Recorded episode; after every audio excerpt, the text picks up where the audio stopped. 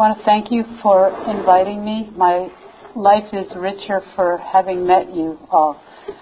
The way it is whenever we meet other people of God. And um, I was sitting here, you know, watching our worship today and the last few days, and it was so beautiful to me. And I'm not a particularly sentimental or loving person, so I was thinking how much more beautiful it must be to God. And I and I wonder sometimes if it's women's retreats that are keeping his hand of wrath from coming down on this on this country. You know what I'm saying? You know? Um, yeah, the holy remnant. Yeah. Um, I think it must be very beautiful. Yeah, and uh, so I, I wouldn't ever underestimate the power of our prayer together to, um, you know, bring revival back to this country. Um, you're from the Tri Cities, and I was thinking this morning that works for me because um, I think that God has given us sort of a tri pronged way of abiding in Him. So I'm going to use that as a hook. I think it's prayer and lots of it, and the Word of God. Uh, and I'm not going to apologize for saying read as much of it as you can because, um, you know, there's nothing legalistic or works righteousness about it. It's, it's, it's our food and drink, you know.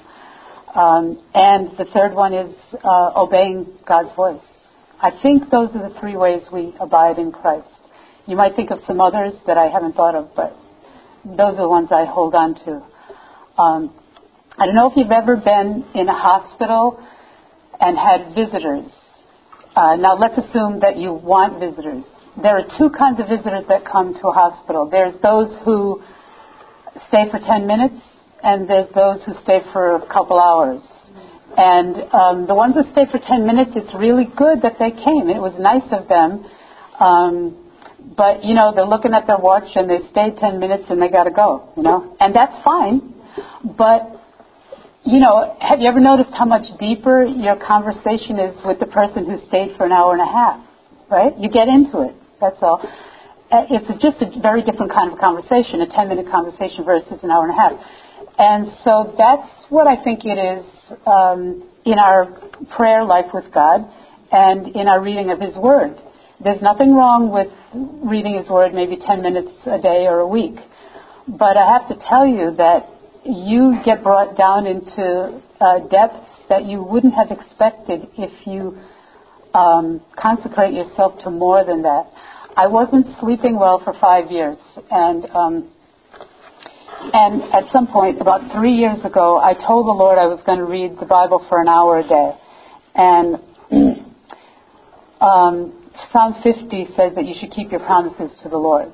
So there have been uh, some days, but not very many after all, that I've wished I never said that. But I have a certain amount of fear of the Lord, and so I read the Bible for an hour a day, and it's not. And and I wouldn't want to go back now. I can't even believe that that I gave His word such short shrift because it's revelation after revelation, you know. And my son, who's just the only one of my four kids who wants anything to do with the Lord, the Lord has touched him recently, and I see him in the kitchen and I look up, it's 12 o'clock. I come back, it's 2 o'clock, and he's still reading the Bible and he's taking these notes. So, you know, I'm just pleased that one of my children, you know, um, has been given that gift of enjoyment of the Word of God. Um, then I have a certain routine. I guess I, I, I have certain structure or um, routine in my life. One of them is I go for a walk, 2.7 miles every day. And so I pray when I'm walking. And I also wouldn't trade that for anything. You know, people know how it is too when you go for a walk. If you're a walker or an exerciser, if you go for a few days without doing it, you feel like a pent up horse that needs to get out. Well, I feel that way too about my time with the Lord. It's, I jealously guard it. And I'm just saying, it's not, I, it's not a law. But, you know, like Jesus said to Mary, uh, to Martha, you know, you leave her alone. She chose to do that. And that's good stuff, you know. Um, all right. There are habits. We have good habits and bad habits, you know. So um, may as well cultivate a good habit. Now, I have a riddle for you. You're not going to figure it out, but I have a riddle anyway. Motel 6 Graterford Prison Visiting Room, Produce Junction, and my attic. The, those are four things that have one thing in common. Oh, which one does it belong? What's that? No. Oh, wow, you're quick. Oh, right, right, right. Yeah. What they happen to have in common is that those are the four places that I have wrestled a temptation to the ground and overcome it. And it was brutal. Now, I've been a Christian for about 35 years, and I can only point to about four times when I have done this. Um, you know, some people call it spiritual warfare. When I used to hear that phrase, I thought it was very charismatic Pentecostalist thing. And of course, it's straight out of Ephesians 6 and lots of other places in the Bible, in Revelation 2 and 3, where Jesus tells these seven churches, I need you to overcome this, you know, uh, so that you don't forfeit your reward. Well, I never knew that you could wrestle a temptation and actually overcome it. I'm talking about an 8.9 on the Richter scale, scale temptation.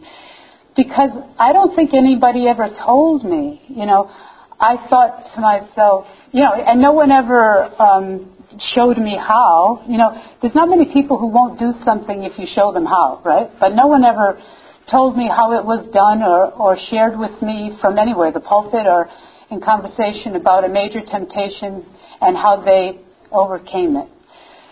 Until I, I met a couple people who finally did, and that's why I thought it might be possible. And I just want to tell you there is something that it's possible.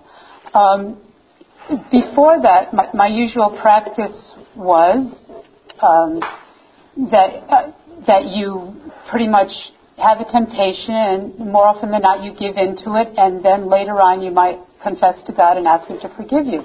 And I thought that was normal. I mean, I call that vicious circle Christianity, you know.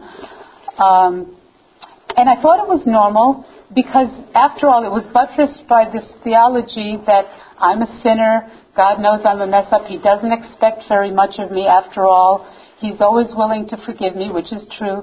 And someday, you know, when he comes back, he'll clean me up in the blink of an eye. But I've come to see that that kind of idea I had is straight from the pit of hell. Who would stand to gain or who would be delighted by a theology like that? God or Satan? Who would be delighted by a theology that says, look, dear, you know you were born like this you know, just just uh, uh, um, what? Uh, just uh, can't think of the word. Um, be content that this is what you are, and and uh, someday you'll be made perfect. But you don't need to try to uh, do better now. You know, um, because God loves you just the way you are. There's just enough truth in that to make it appealing. But there's something very bad about that because everywhere God says there are verses that you know that says because we do we do what delights him, we do what pleases him, you know. And Jesus says, "Be perfect as I am perfect." There, God wants us to have that transformation that He talks about in 2 Corinthians 3:18, to become more and more like Christ. But if we're saddled by this idea that I'm a sinner with a capital S, instead of a focus on the fact that you are a sinner, you are a new creation in Christ, and all things are possible, and I can do all things through Christ who strengthens me. If we get out of bed with the idea that we're already defeated and it's just a matter of of confessing our preordained defeat, then that's not a good way to live. I have a friend who has this straight, you know, and she, Kathleen, she gets up in the morning and she told me, she says to the Lord, Hey Lord, I abide in you, you abide in me. Where are we going today? That's a very different self-image than getting up in the morning and wondering how you're going to mess up today. You know, people like to point to First John chapter 2 verse 1 or something. You know, if we say we have not sinned, we are liars or something. If we confess our sins, he's faithful and just. But the beginning of that uh, passage is, I've written these things to you so that you may not sin. In other words, it's possible to overcome a temptation. But if you do sin while trying to honor the Lord, don't be destroyed by it because we have an advocate with the Father. I think that's the right way to look at that, and I'm way off course. Um, did you ever Now, we think that Jesus, um, you know, overcame temptation, but, but it was easy for him because he was God after all. But I have found in my own experience that the strength of a temptation is directly related to how long you wrestle with it without giving in. And I have lived most of my life giving in right at the gate so that I never knew how strong a temptation could become. But there's something, I don't know the name of it, I just thought of it this morning. You put your fingers in it and it, you can stretch. Okay, right. All right. You notice how it's got you as you're trying to get out of it, right? When you first have your fingers in it, it doesn't seem like it's going to be that tight. You only notice how tight it is and what a grip it has on you as you're trying to get out. And I've noticed that it's like that with temptation if you fall for a temptation, say to say something that you probably shouldn't say, if you fall for it right away, if you give in right away, you'll never know the extent of Satan's arsenal because you gave in right away. Jesus didn't give in right away. He fought it to the death, and so he alone found out the full strength of a temptation. But we can find that out too. And it's brutal. You know, when we in each of these cases that I'm, they were memorable things, and I don't have a very good memory because it started off as a little temptation. I didn't even realize how big it was until I thought, well, maybe I shouldn't do that. Satan doesn't have to throw his whole arsenal at you if he can just go and you fall down, you know. Um, so, I find that um, when you are faced with a temptation, it's good to go into it prepared with a lot of the Word of God because what you're going to be doing is you're going to be arguing against a, a desire, a major desire to say something. And it'll even seem like a very innocuous, harmless thing to say or to do. Um, you'll have just a tiny reservation about it. And if you ignore that reservation and you just do it, you know, nobody will be the wiser. You know, you will have maybe sinned a little bit, but, you know, it's all right. Jesus paid for all those sins, right? So we have a cavalier idea about our sin. But if you stop and say to yourself, okay, well, is this really the best, the most loving thing I can do for this person to say this? Or is what I'm about to say, does it proceed from faith or does it proceed from fear of man? Or am I trying to get something out of this person that I should only be trying to get from God? Is that why I want to say this? Is this slightly manipulation? You know, once you start going down that road of trying to examine why you're why you're about to write a certain letter to somebody, um, you'll find that your desire was a lot stronger than you thought it was, and you'll need a lot of prayer to get out of it. And and so, you know, I, I, I have sort of three, those three diagnostic questions that by this time I try to be armed with. Like, is this most glorifying to God, this letter I, I want to write? Is this, uh, is this most of love towards this person? And is this most of faith? I want to read you one last letter from an inmate. I had a son in jail, prison. Um, and he and I have an inmate friend who's in the mentally challenged or retarded unit of a prison in Texas. So this letter won't be as polished as the other ones. Um, he, and he gives me permission to uh, share this letter with you. His name is Robert, but he likes to be called Bubba. He's 34 year old, and um, he said to me, "Hey, you want me to write a letter to your son in prison?" And I said, yeah, sure. So he wrote a letter to my son, but it didn't get there because prison to prison mail is not allowed in some places. So um, I said to him, sorry, Bubba, nice try, but they're not going to let it. So he writes back this letter to me. You can't give up. No weapon formed against you will prosper. And he wrote all these reasons why I shouldn't give up on that. So I don't know what prompted me. I sat at the keyboard and I just decided to type out the letter he had written to my son. My essays for the magazine are supposed to be 700 words long, but no one can hit 700 words, right? Um, so they'll accept up to 740 or 680 on the short end. I typed it out, and only at the end of it, I hit the count button.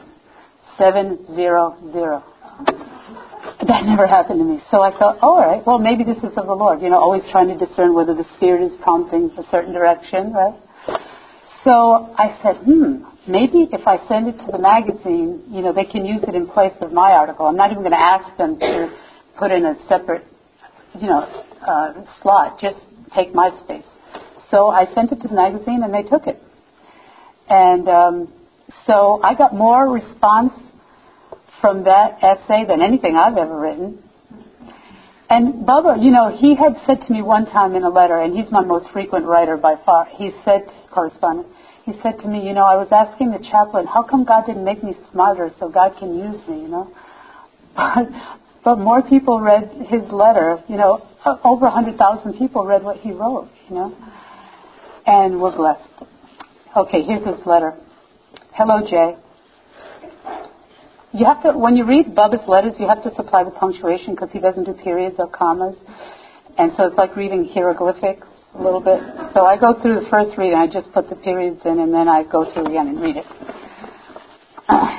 you might be wondering who I am. Well, let's end the wondering, okay? My name is Robert, but people call me Bubba. I am 32 years old, that was a couple years ago, and been locked up since 1998, August 7. My dad and mom and son and grandparents all passed away since I've been locked up. The rest of my family don't want nothing to do with me because of what I've done in my past, and I'll share that with you one day if you like. So to start with, I do know what the dark alone feeling is like. I know what being screamed at by the boss is like, and here in Texas they scream. Jay, my past was so dark and heavy they locked me up 15 aggravated years. Don't sound like much, but with a brand new baby and 24 years old and losing everything, it is a life sentence. Here they don't pay for any labor. You work for free, and if not, you're locked up even tighter. But there is a big but in all this sad story. Jay, it is hard in prison, wondering if they're going to call your name at mail call, phone calls which we get every 90 days if we're good during those 90 days, money for food and toothpaste, able to go to the store during Christmas so you can have somewhat of a good spread. But Jay, I found something better than all of that. I found someone who loves me there on every call, listens to my sad, sad stories of how bad it is in here. This man brought me so much joy and peace. I have now a bigger family. He gave me another chance that we all need. Jay, let me tell you a little something, okay, if you don't mind. Okay, Jay, I'm at a psych prison, crazy house, where you take medicine for voices, seeing things that others can't where people cut on themselves, and I was one of them. I've been like that for years. I came to prison and started on medicine, 1,200 milligrams a day. I was trying to get away from the angry feeling I had towards people and even myself.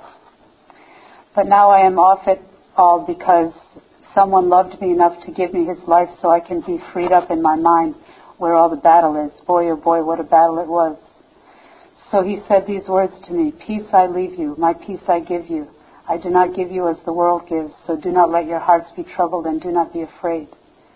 You can hear him say it to yourself in John 14:27. Jay, I can cry too in many tears to get you to understand. I never found true happiness, no, not in many drugs, drink, sex, nothing could stay long enough. I always kept trying until I gave Christ my heart. Did it all happen in one day? No, no, no. It took reading and reading and plenty of times on my knees. We always think we should have the last word. No. Every man will be judged according to what he has done with the Son of God in their life. I would love, Jay, to explain to you a lot more, not to judge you, but to show you great, great wonders of love and peace and so much joy. God's love is not just in word, but in plenty of experiences. You already been told plenty of times you're not good for nothing, never been nothing. You have not messed up your life to the point where God can't fix it. Fix it. You're just where He needs you to open your eyes. Trust me, you won't ever come close to what I've done and been through. If you don't believe me, right, okay? Me and no one else. Okay, I'll be praying, alright? Loving Christ, Bubba. P.S. Jay, this Christ is not a religion. Religion stinks in God's nose. He just wants us as a child to come home.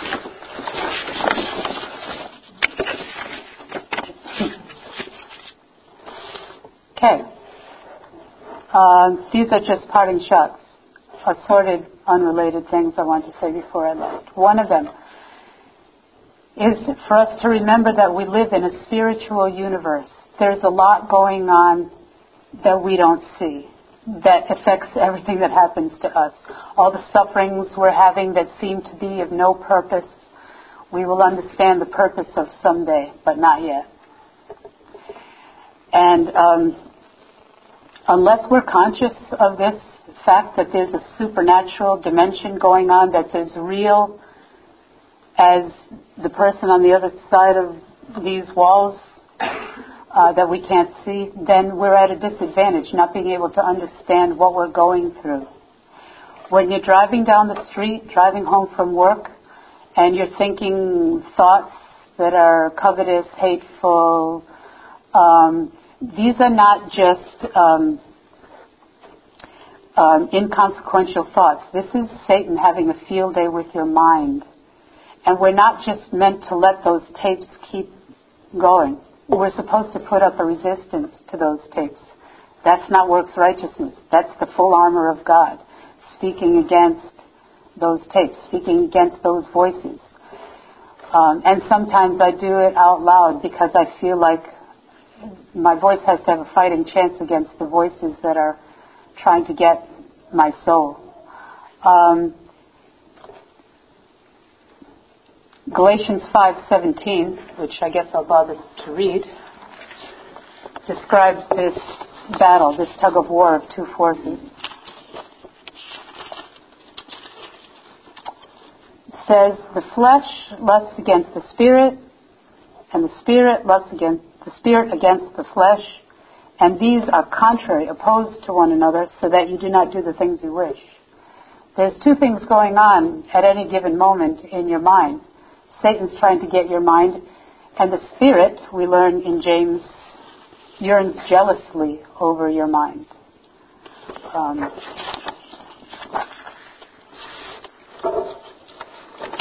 some of us have never been taught really to do spiritual warfare.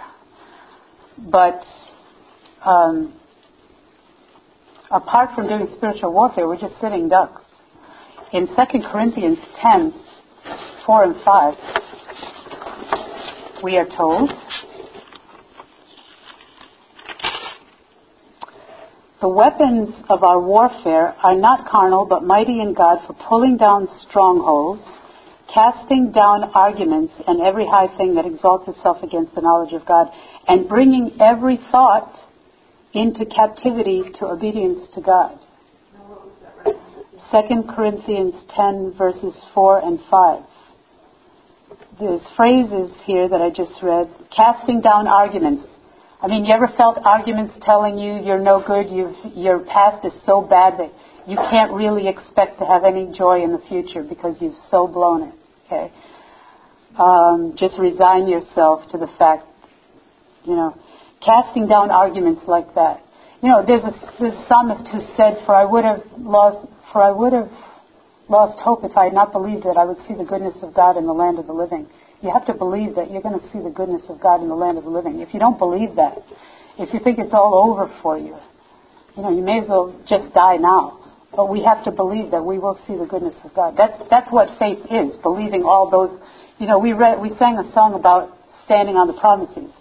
Unless that's just meaningless words. That's that's what standing on the promises is, like not budging if Satan fills you with regret about your past, you say, I will see the goodness of the Lord in the land of the living. I will. Get thee behind me. Um, and bringing every thought into captivity to obedience to Christ.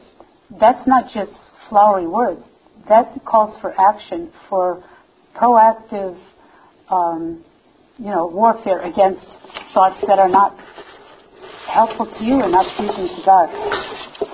Second thing I wanted to ask us to keep in mind that is that God is writing a big story. There's a mega story, you know.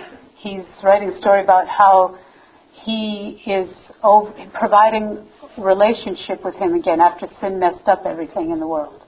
But he's creating and weaving a story with each of your lives too, individually. The thing about stories is they have beginnings, middles, and ends and things look messy in the middle. That makes a good story though. I mean, you might not think it's so fun, but you know, you know, you will, um, you know, things look messy and you'll think that you don't have a snowball's chance in July of this story turning out well. You know, God will lead you, lead you into very ambiguous terrain where it doesn't look like He's even there. Those are the desert experiences where, you know, the book of Hebrews says, you know, if you hold on to faith in Christ, if you do not lose your first confidence, you know, these they're they're just pleading. God and the angels are pleading, you know, for us to just hold on uh, to what we have heard from the beginning and to not lose heart. There's a place in Scripture where it says that we're God's workmanship. The Greek word there is poema. You are God's poem. My daughter is a very good poet. And, you know, there's a lot of hard things sometimes in her poetry, but it's a beautiful thing, the product. And your life will be a beautiful product too. You are God's poem.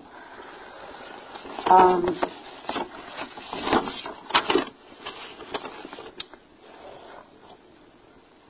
I um, why did I insert this here?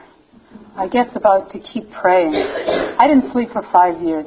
Virtually didn't sleep. It was three or four hours a night. I felt psychotic. Okay, um, and it wasn't cancer, so I couldn't even say, look, I've got this disease. I mean, it's just like I was, I was dead on my feet. And I prayed, you know, for five years, and I was still not sleeping. Finally, a friend of mine said, why don't you obey James 5 and go to the elders and ask for anointing and prayer. I even brought the oil myself. They anointed me with oil and prayed over me, and guess what? That night, I didn't sleep. Okay? Right? So um, I didn't sleep for a couple weeks after that, and you know I told my friend who had sent me to the elders I didn't sleep. It didn't work. And he prayed to the Lord, and he asked the Lord, you know, why didn't you, uh, you know, she did, she obeyed you. Why didn't you honor her, Lord? And he told me, he said, I felt the Lord said immediately, I did honor her. She has treasure in heaven. And that gave me a whole other way of looking at it, that God was delighted even with the asking. And as it turns out, a couple months later, I started sleeping, and that was a year ago, and I've been sleeping well since then. There are certain things I wouldn't have learned if He had given me sleep instantly. When I started asking, you know, six years ago or whatever, uh, I would have learned certain things about myself, like how long I'm willing to hang in there with the Lord before chucking the whole thing. You know, God sends us sufferings to test us, but unlike teachers, some sadistic teacher who might want to test you to see you fail, He's rooting for you to pass the test. It says point blank in Deuteronomy that, you know, the Lord tested Israel to know what was in their hearts. He, he already knows what's in your heart, but He wants you to know it, you know. So He sends you these little challenges so that it will bring to the surface really how much faith, how, how far you're willing to hang in there with the Lord. Okay, so uh, it's valuable information to learn that about yourself. And then to come to the point where you commit yourself to hanging in there with the Lord, no matter how things look at the moment. Um, anyway, so when I couldn't sleep, a week or two later, I went to see this professor at the seminary. I mentioned him in earlier um, um, talk because he's a man I have a lot of respect for. He's older, he's very godly. I can see he's different. Something about him I can see I can see has a re, he's first of all I don't know anyone who knows scripture more than him and he's just really filled with the spirit. I went to his house, sat in his living room. I told him I didn't. I went to the elders. I'm still not sleeping. He told me a story I wouldn't have known about him if I had gotten healed right away. He said, "Well, I I was going blind in one eye a few years ago." He said, and um, I read for a living. So um, I went to Wills Eye Hospital, which is famous, which is for, for doing eyes in Philadelphia, and they gave him some fancy diagnosis uh, and said that he was probably going to go blind, not only in that eye but in the other eye. He went to the elders and asked them to anoint him with oil. They'd never done that before, but they did it, and um, and within a week he got his sight back. Now, you know, he went back to Wills Eye Hospital and um, they looked at him, and when they looked in his eye, the same thing that they had saw that was causing the trouble was still there as far as they could see. So, um, can't explain it, but I'm not going to den- deny it. You know, that's that's what the man reported to me. Okay, the next thing I want to mention is extrapolation. when we read the Word of God, I think it's good to extrapolate from what we read on the page to our own life. Um, the man I told you about yesterday did that. He read Hosea and he thought it had to do with him. So he called his wife. Um,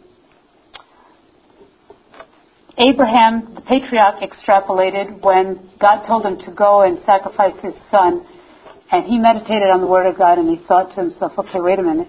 The Lord told me I'm going to have a son, uh, and, and, you know, to to inherit uh, the, from, and um, and and now He's telling me to sacrifice this son.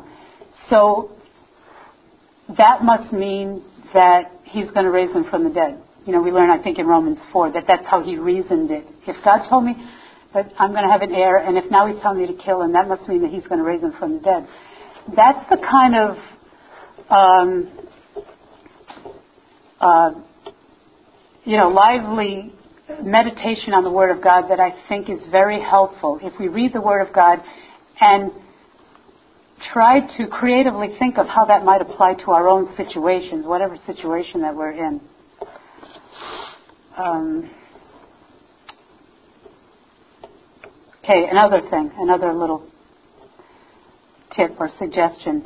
If I only had one tip to share, I think it would be this one, even though it seems like not the most important. To watch what comes out of our mouth. My mouth has been my undoing all my life.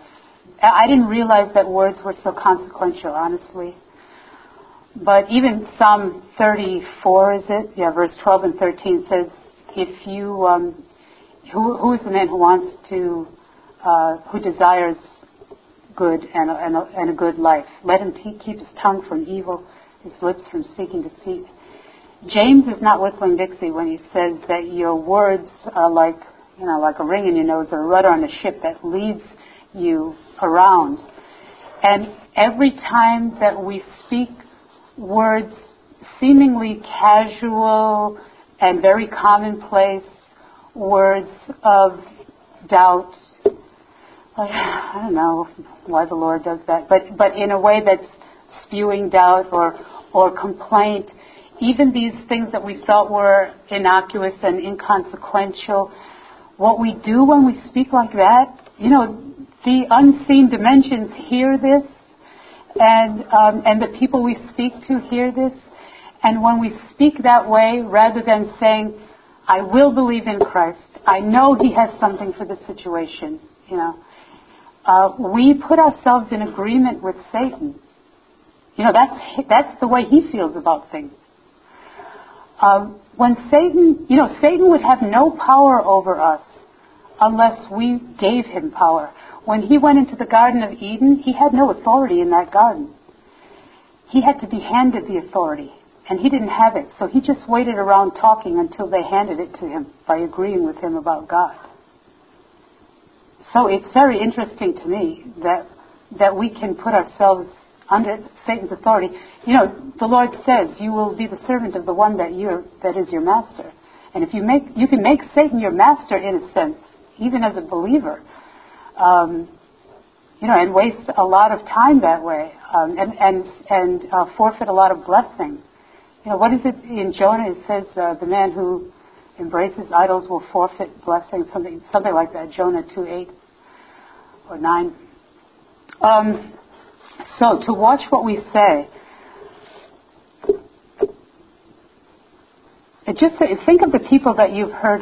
Okay, I'm going to tell you a story now that's going to blow your mind. A few, a couple months ago, I went to North Carolina and I met a couple there. The man came up to me, about my age. He had a folder in his hand. He had eight copies of an essay I'd written and he'd asked me to sign them. He said, I have a little Bible study group on Friday night, and we like this essay. Would you sign it? So I signed it, and then um, we ended up talking a little more. There were a lot of people there, so I didn't talk to that many people. And he mentioned in the course of conversation uh, the accident where his six children were killed. And I, I thought I must have heard wrong, you know. So I didn't even say anything. I just let it pass. And later, a woman came up to me and it was his wife, very sweet woman, Um, and she, after a while, she said, "Did my husband happen to mention the accident?" And I said, "Yes." He didn't give much detail, and she told me all about it. 17 years ago, they were in their van on a family vacation. There was a a um, 18 wheeler in front of them with a piece of metal that was hanging off. Um, the metal fell off under the car, punctured the gas tank, and the car went up in flames. It was a ball of fire.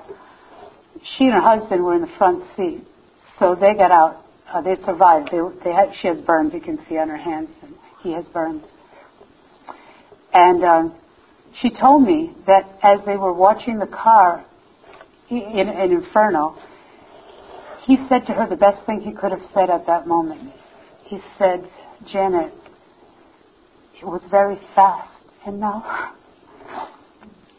and now they're with the Lord.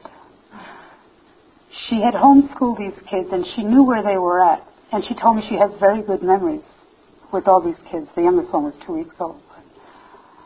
Um, then, that's not even the whole thing. Separate ambulances took them away. And when one was, when they were walking him to one of the ambulances, he turns around and he says, Janet, Psalm 34. And she thought to herself, Are you kidding? You're going to give me scripture? But she knew Psalm 34 by heart.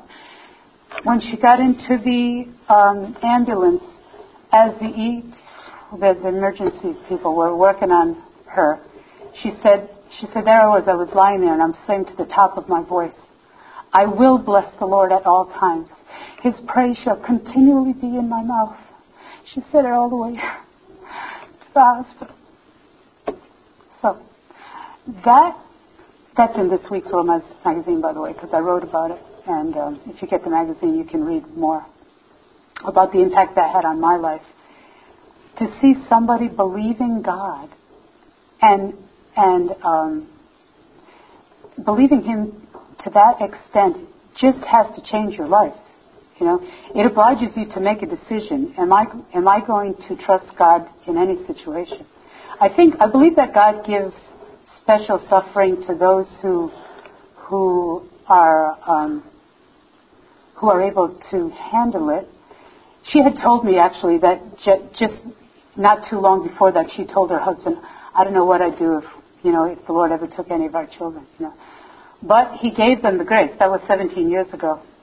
The result of that accident, by the way, was that the governor of Illinois went to prison because he was selling licenses for pay and funneling them into his campaign chest when he was attorney general or something. Okay. The power of praise. That's another thing I want to mention. I noticed something fascinating in Psalm 8, verse 2.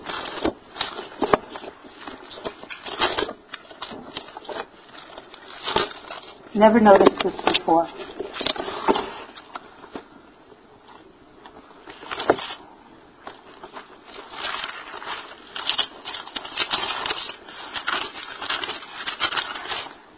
says, Out of the mouths of babes and nursing infants, you have ordained strength.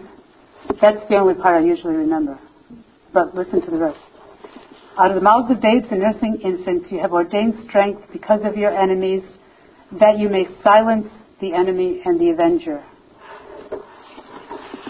The praise and worship, the audible expressions of worship of even the people of least account in society, you know, children, people we, we clap for their little recitals. There, there, there, that was cute. It's not cute for God. It's powerful. The praise of even children is powerful enough to silence the enemy and the avenger. We have no idea what goes on in the unseen dimensions when we choose to praise God in the midst of a great suffering. And I can tell you that God has blessed this Willis family, Janet and uh, can't think of her husband's name, the Willises who told me that story. He has blessed them since that time. Um, the presence of God in your life is directly related to the practice of praise. I mean, I know you're a believer and He has you in His hands, But if you want to release the power that He's dying to, to pour out on you, praise Him. And He will release into your situation what you need for that situation. I mean, you, you might not feel that He's shown up, but He, but the minute that you speak a word of praise to Him, He's already on it, you know. We read in, in Daniel chapter 9 that Daniel was praying to the Lord and then he finds out in chapter 10 why his prayer wasn't answered right away, which should be also, um, you know, uh, edifying to us uh, about why our prayers are not immediately answered. It turns out that his prayer wasn't answered right away because the angel Gabriel was busy. He was detained in Persia fighting the prince of Persia. You know, the principalities and powers that the Bible talks about are real, and evidently there was some prince, some demonic prince over Persia that Gabriel was tending to, and he says that's why it didn't show up right away. But he said, the second that you began to pray, the Lord was ready with answer.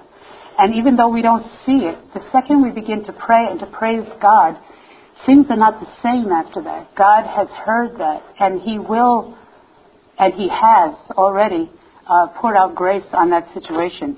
And we are challenged to believe it. Like, you know, you can't pray to God and then walk away wondering if He heard you. You have to walk away saying, I believe that the Lord heard me. You know, Jesus said, all things are possible to the one who believes. Um, Charles Finney, before he became a Christian, he was a lawyer, and he said he used to drop in on prayer meetings sometimes, and um, but he said that the people really didn't seem to believe that they. He said I could tell by the way they were praying that they really didn't expect God was going to answer the prayer, you know. And he said at one point one of the people in church said, "Would you like us to pray for you, Mr. Finney?" And he says, "Well, not really. I don't see that you really, you know, get any answers to your prayer." The irony of that, though, is that they were praying for revival, and revival broke out there a few years later. Um, so he, so I guess they did better than Finney thought they did. Um, Psalm 22, verse 1. I'm almost done, but okay. Verse, verse 3. You are holy. You are enthroned on the praises of Israel. I think that's what that means. For God to be enthroned on our praises, you know, we, whenever we, we praise Him, we, um, you know, his, his, those praises release His power. He's in the mood, if you might say, you want to say, to, to answer a, prayer, a praise like that. Because it's for His glory. You know, you've just spoken out in front of the principalities and powers, and so He's going to glorify Himself by answering your prayer in the way most appropriate. So our praises create entry points for blessing. Um, another tip: learn to strengthen yourself in the Lord. Pray for good friends who will strengthen you. Pray for friends who have more faith than you. I have a friend like that, at least one. And but your friends are not always around. So learn how to strengthen yourself in the Lord when you're like in drop dead depression or something. Learn how to do it. Um, in 1 Samuel chapter 23, verse 16.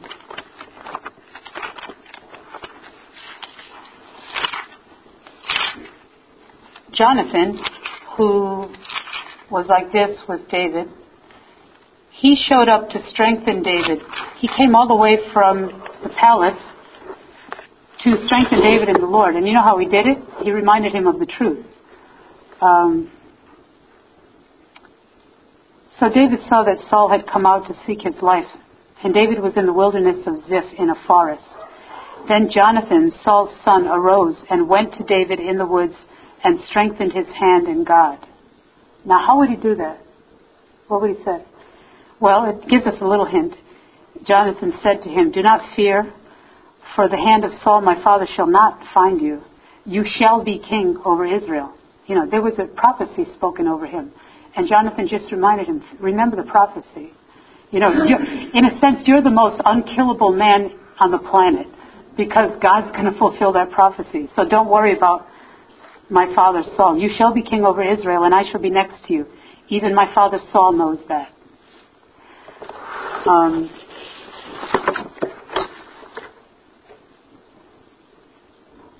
but in 1 Samuel 30, verse 6, we find David alone.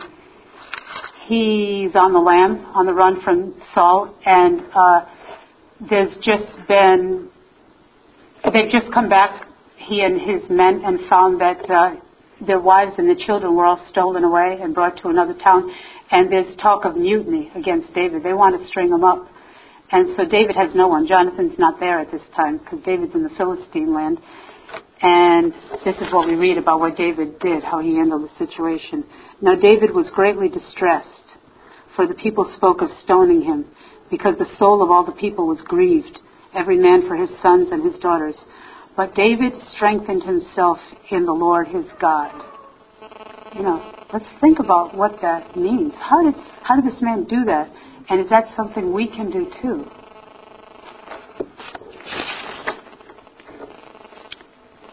Um, put the word of God over the word of man.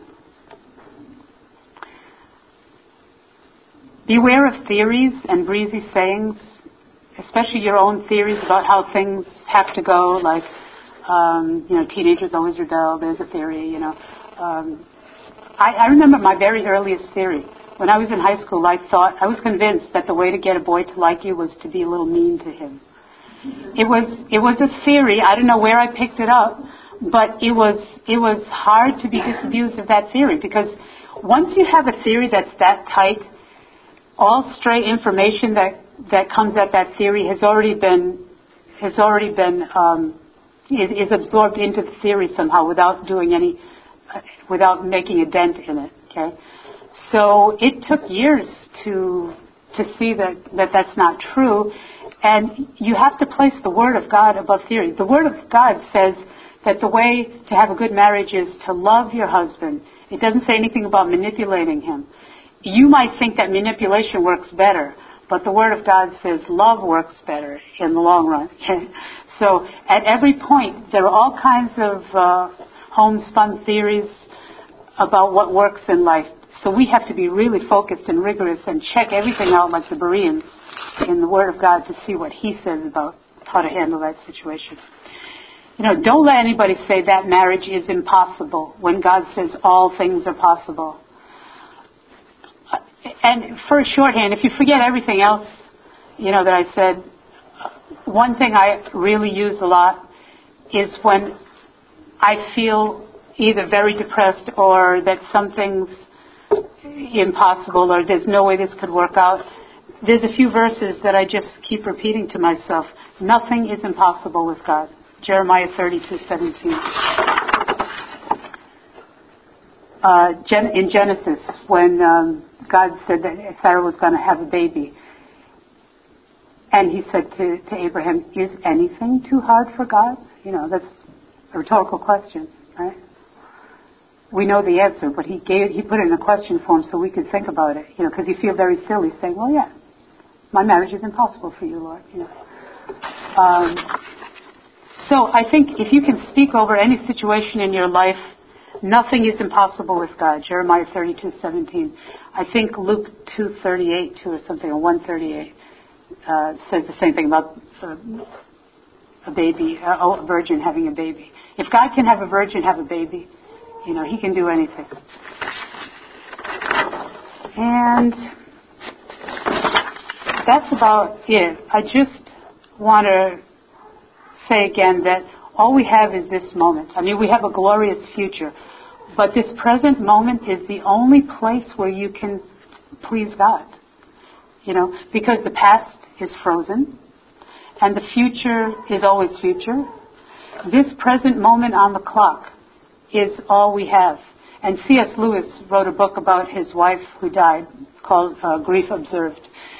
And at one point, he says that he learned uh, something very interesting about life that no one ever has ever met cancer head on. All he's ever met or she's ever met is moments. Okay?